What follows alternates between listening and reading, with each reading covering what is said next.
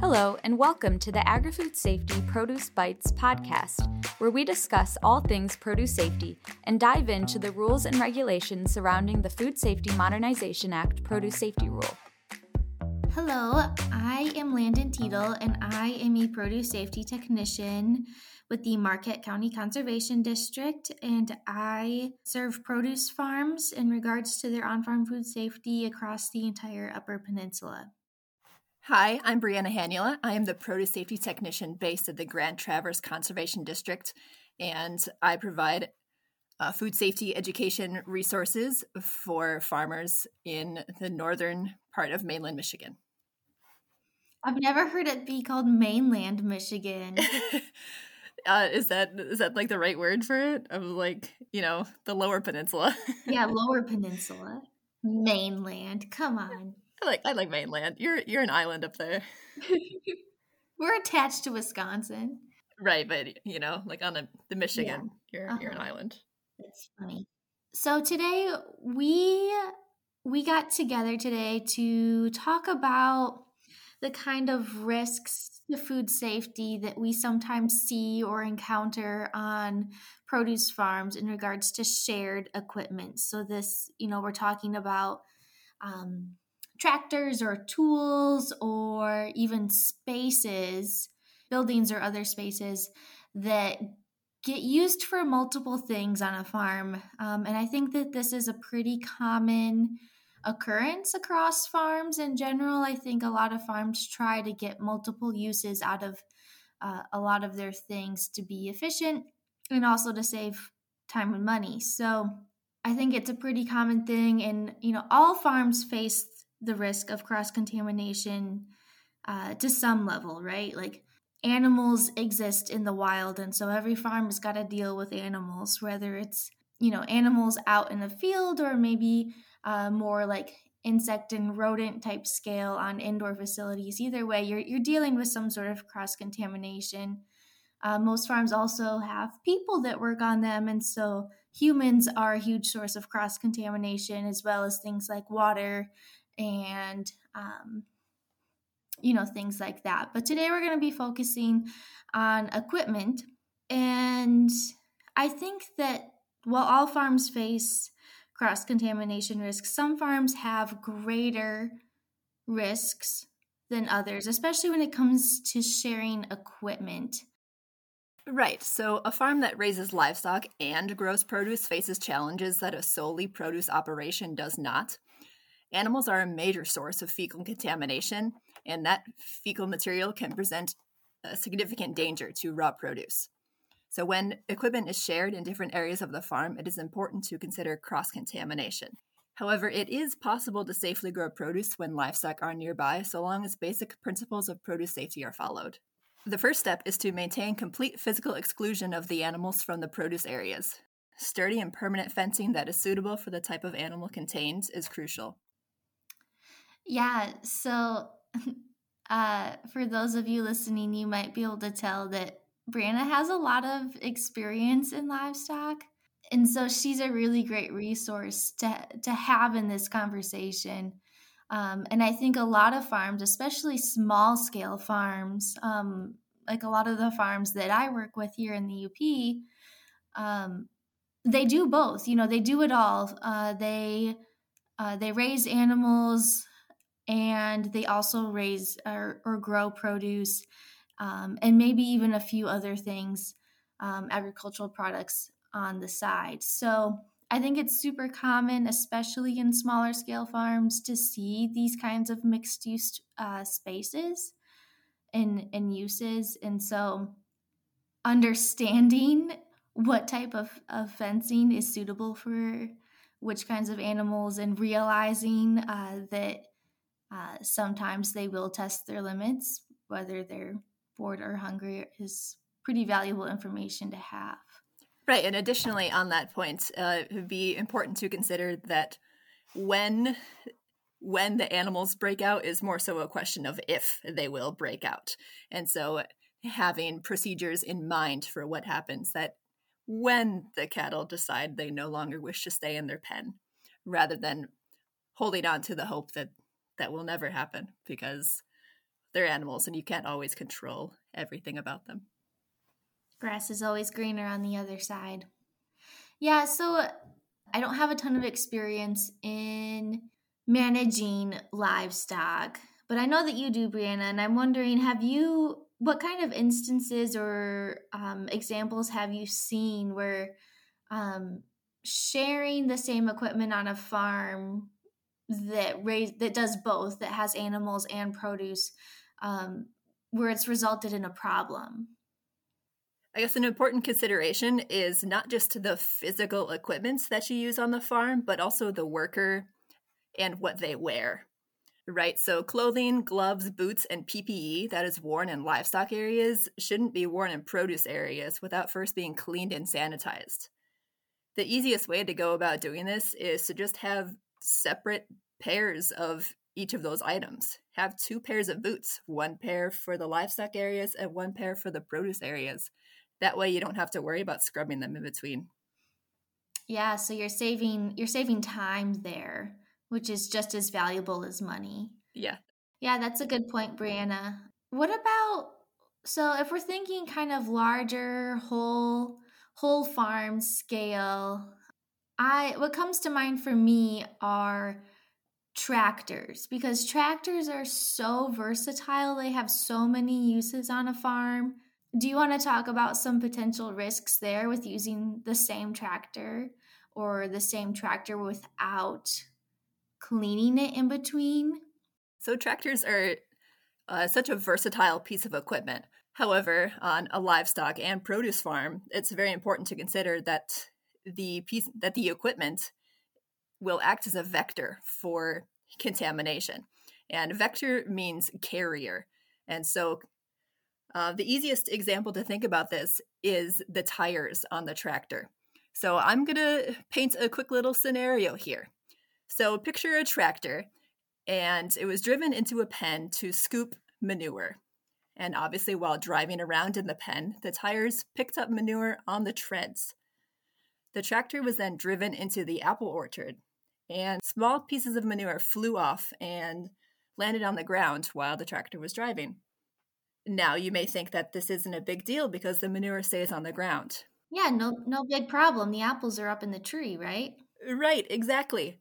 But what about when October rolls around and the harvester crews walk through the orchard and they step in the little pieces of manure? And while harvesting, they climb up and down the ladders, and now each rung has little bits of manure on it. The harvester places their hands on the rungs to climb the ladder, then reaches and picks an apple that apple is now contaminated with raw manure, even if you can't see it. That is a good point. I think the most, maybe the most important point that you just made is that sometimes you can't always see it. Um, you know, we can't see bacteria with uh, just our eyes, and it doesn't take very much to make a person sick. So that's a really important point to remember. I feel like that scenario that you just described is so common and is so easily uh, replicated across lots of different areas of the farm.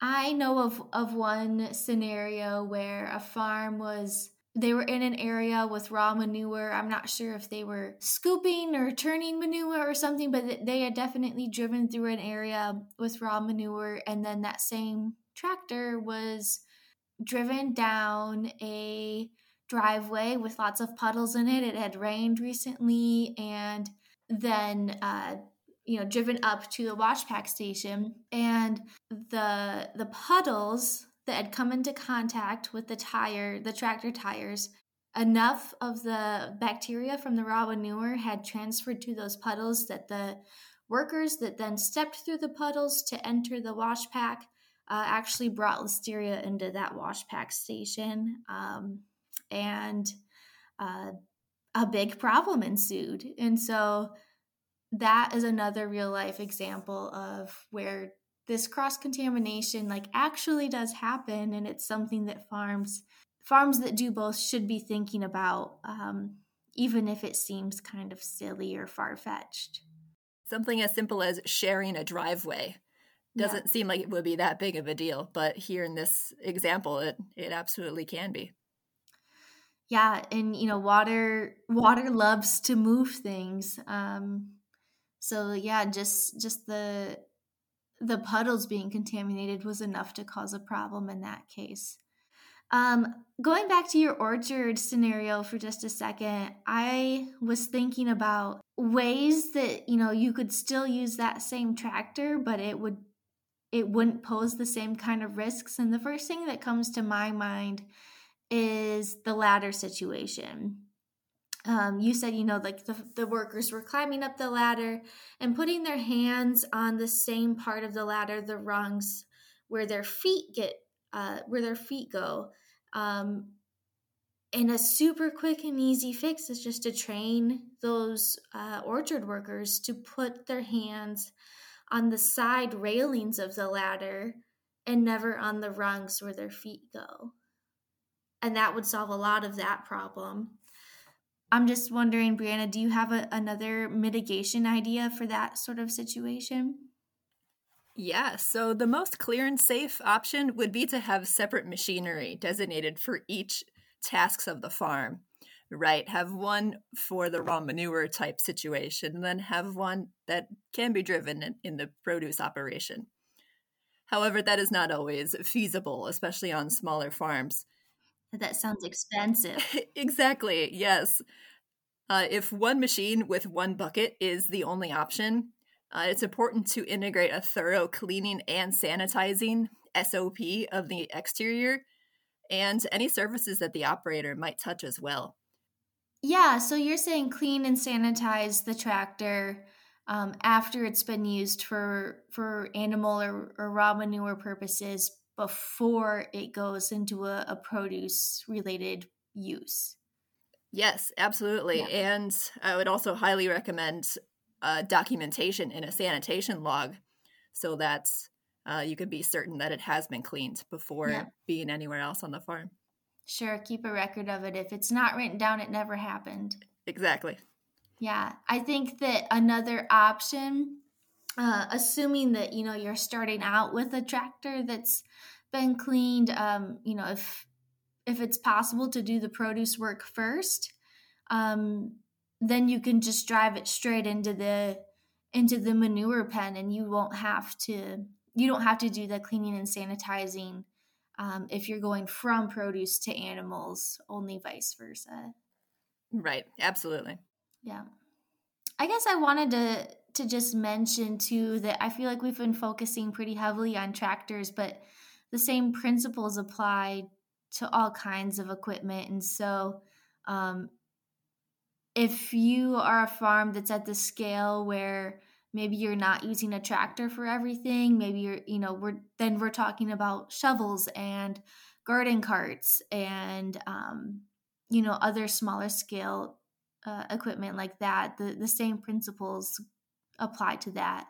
Um, and on that scale, it's almost easier because you can easily afford two shovels um, or two pitchforks or, you know, whatever, two pairs of boots. And that's a lot more feasible than owning two tractors for a lot of farms. Definitely. And those smaller equipment are arguably much easier to clean than the entirety of a tractor.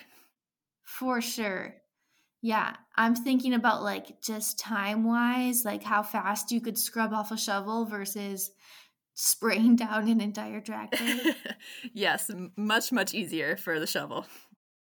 So, I wanted to make sure that we touch on like what happens once that produce is harvested too and what types of shared uh, equipment we might see in a wash pack facility. So I think that most farms that grow produce have some sort of space. You know, maybe it's not a building, but it, they have some sort of designated space where they they rinse off and um, or wash and pack their their produce before it's sold.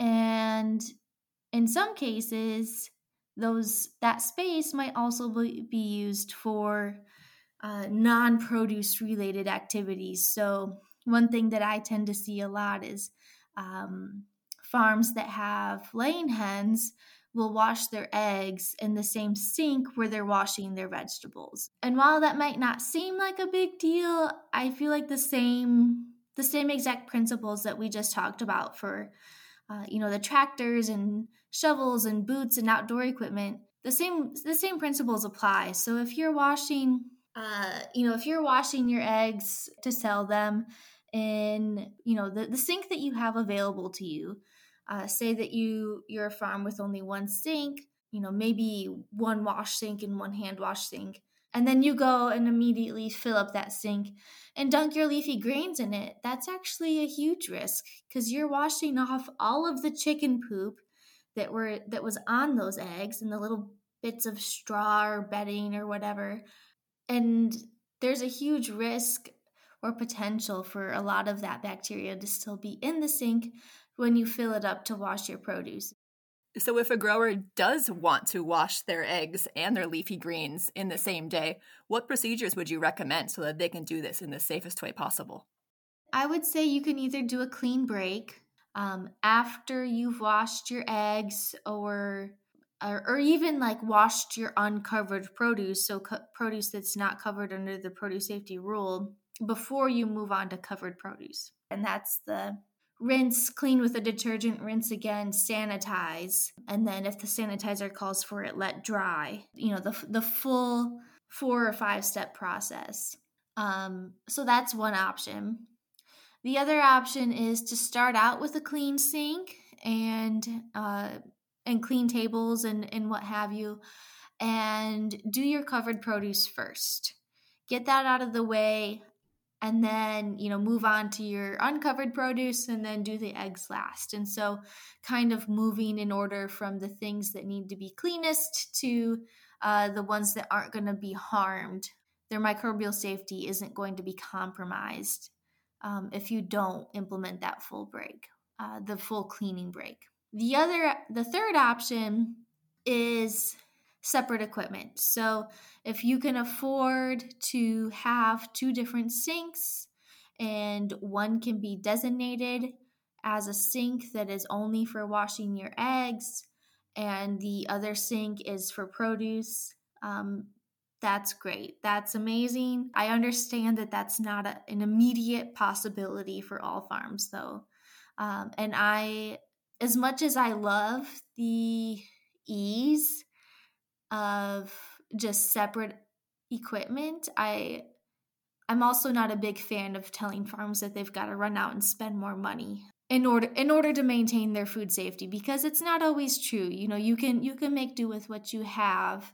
It's just going to be you're going to have to think about the the way uh, the order in which you do things and you're going to have to think about cleaning uh, a little bit more.